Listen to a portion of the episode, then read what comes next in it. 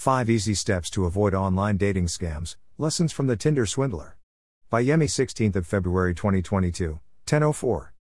Morning, spoiler alert. If you haven't seen it, I'm sure you've seen conversations about it.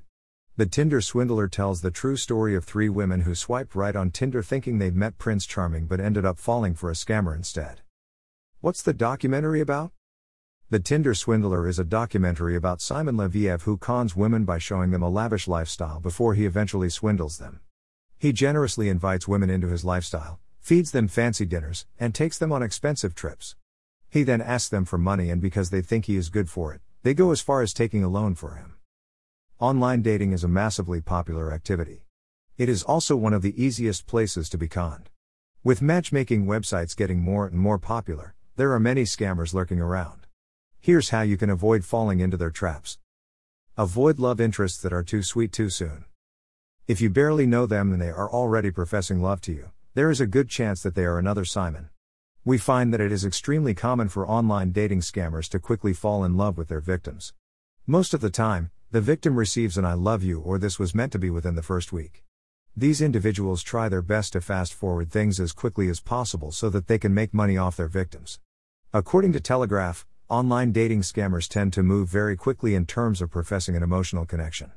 The idea behind that is to make you fall in love so they can rip you off your money. Watch out for when they ask for money. You just met them online and they are suddenly hit with illness or are afraid of enemies and are in desperate need of financial help. This might be your cue to end things between you two. Don't borrow money that will put a dent on your finances. Taking a loan to help someone out is a bad idea, especially if it puts a squeeze on your own finances.